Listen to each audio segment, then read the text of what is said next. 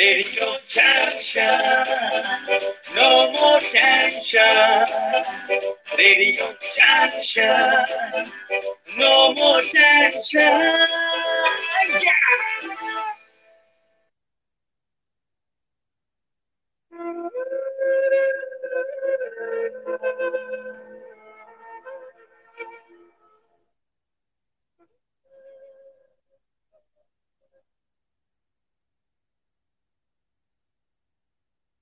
नमस्कार दोस्तों, मैं आपके दोस्त शालिनी सिंह।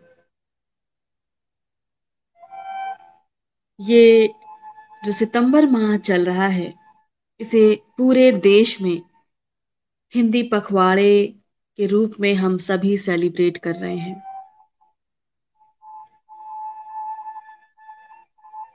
कुछ समय पहले हम लोगों ने पत्र प्रतियोगिता आयोजित की थी। जिसका उद्देश्य था पत्र की वो विधा जो लुप्त हो गई है, उसे फिर से ज़िंदा किया जाए। फिर से उसके जज्बातों को बाहर लाया जाए। वजह यह भी थी कि जब मुश्किल हालात होते हैं तो पत्र अपने आप में किसी साइकेट्रिस्ट से कम नहीं होता, ऐसा हम महसूस करते हैं। क्योंकि उस दौर में जब साइकेट्रिस्ट के बारे में हम नहीं जानते थे, उस दौर में जब हमारे साथ संवाद के लिए विकल्प नहीं हुआ करते थे, उस दौर में जब घर में औरतें रहा करती थी और अपने मन की व्यथा, अपने मन का हाल किसी से कह नहीं सकती थी, क्योंकि तब फ़ोन भी नहीं हुआ करते थे, तब चिट्ठियाँ ही होती थी जो संचार का माध्यम बनती थी। चिट्ठियाँ ही होती थी जिनमें हम अपना सुख दुख साझा करते थे। कभी कोई अपनी बेटी से, कभी कोई अपनी माँ से, कभी कोई अपने पुत्र से, कभी कोई अपनी सखी सहेली से। इसी तरह से एक संवाद स्थापित होता था और उस संवाद में कम शब्दों में बहुत कुछ होता था। और कई बार तो ये चिट्ठियाँ सांत्वना देने का काम भी बहुत खूबसूरती से किया करती थी। खास तौर पे तब, जब बेटी ब्याह कर ससुराल चली जाती थी और पीहर आने का मौका नहीं मिल पाता था। बहुत सारी मुश्किलों से जूझती थी, बहुत सारे तानों से जूझती थी, तब वो पत्र में लिखती थी अपनी माँ को और माए सांत्वना देती थी।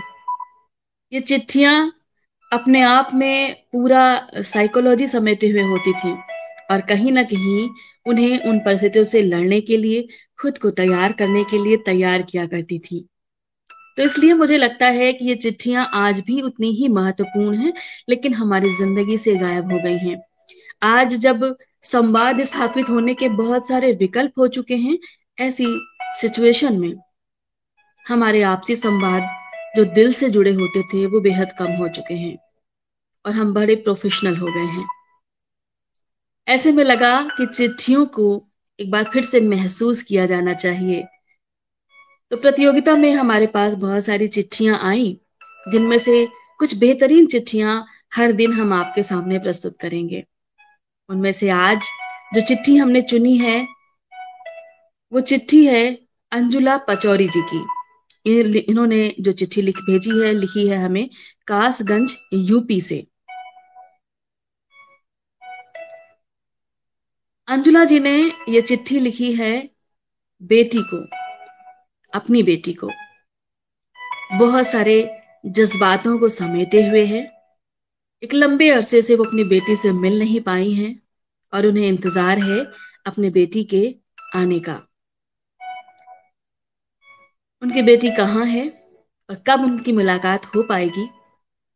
ये सारे तमाम एहसास हैं और कौन कौन सी यादें जुड़ी हैं इस पत्र में? ये आप सुनेंगे और महसूस करेंगे एक माँ के दिल के सच्चे भावों को इस पत्र में। और इस पत्र को आज हम सबसे पहले इसलिए भी ले रहे हैं क्योंकि इस पत्र में जो जज्बात हैं, वो एक प्रतियोगिता का हिस्सा होने के लिए नहीं है। इस पत्र में जो कुछ भी लिखा गया है, वो सच में उन्होंने अपनी बेटी को लिखा है और सच में एक माँ के जज्बात हैं अपनी बेटी के साथ जुड़े हुए। इसलिए ये पत्र और भी खास हो जाता है और इस खास पत्र को हम आज आपके बीच लेके आ रहे हैं। और बस कुछ इसी अंदाज में हम सेलिब्रेट करेंगे हिंदी पखवाड़े को। तो चलिए, शुरू करते हैं आज का पहला पत्र।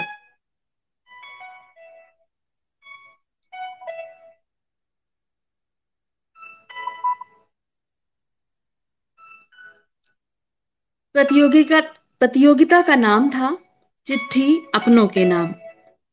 और माँ का बेटी को पत्र है। पत्र कुछ यूँ है। डियर परी, बहुत दिन हो गए तुम्हें गए हुए। बहुत याद आती है तुम्हारी। तुम्हारे साथ बिताए वो दिन, वो लम्हे और भी ज़्यादा याद दिलाते हैं तुम्हारी। कोई भी त्योहार हो, तुम्हारा ना होना दिल सह नहीं पाता। ऐसा लगता है कि भगवान से छीन कर ले आऊँ तुम्हें। पर क्या करूँ?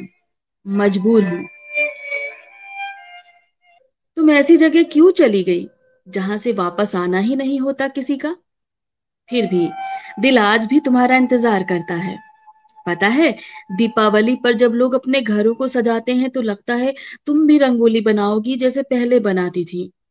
हर त्योहार पर एक महीने पहले से ही तैयारी शुरू कर देना, कपड़े खरीदने के लिए हर बार जिद करना। इस बार ये नहीं माँ, ये चाहिए। हर पल याद दिलाना कि माँ क्या क्या तैयारी करनी है अभी?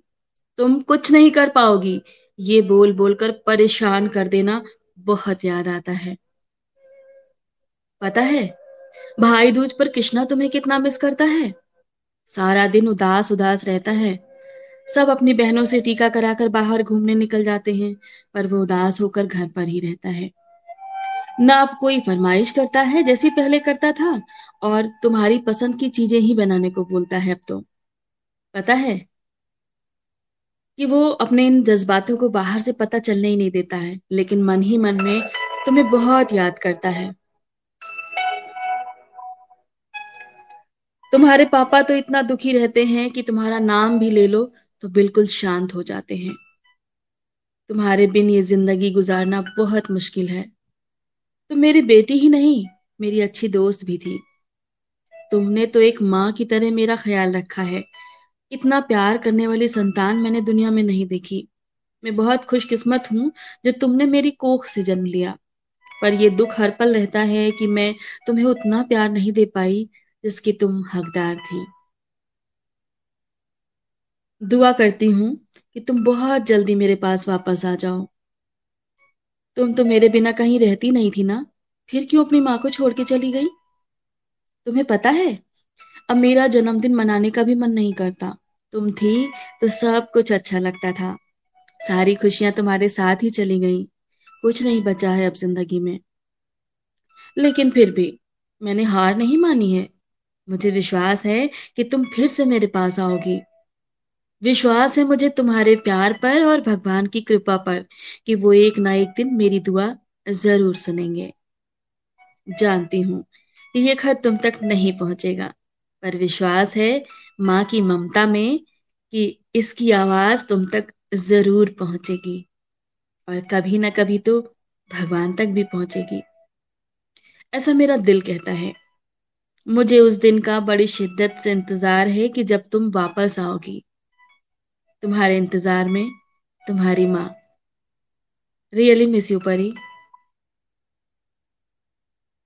ये पत्र लिखा है अंजुला पचौरी जी ने कासगंज, उत्तर प्रदेश से। जैसा कि हमने शुरू में बताया कि ये पत्र एक प्रतियोगिता का हिस्सा ज़रूर है, लेकिन ये पत्र एक सच्चा पत्र है, एक माँ का बेटी के नाम। और इस पत्र को पढ़ने के बाद मेरी भावनाएँ तो ज़रूर उमड़ गईं, और आपकी उमड़ी या नहीं, ये आप भी महसूस कर रहे होंगे। सच में दोस्तों लेटर होते ही ऐसे हैं जो हमें जोड़ते हैं अपनों से।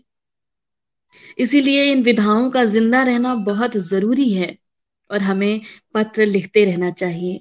भले ही पत्र विधा गुम हो गई हो, लेकिन पत्र लिखने की जो शैली है, इसे अगर हम आज डिजिटल प्लेटफॉर्म पर भी लिखें तो आज भी ये उतने ही महत्वपूर्ण है। हो सकता है कि आपको आज पोस्ट कार्ड ना मिलता हो। हो सकता है आज आपको अंतरदेशी नहीं मिल पाती हो। लेकिन ईमेल तो आप करते हैं ना।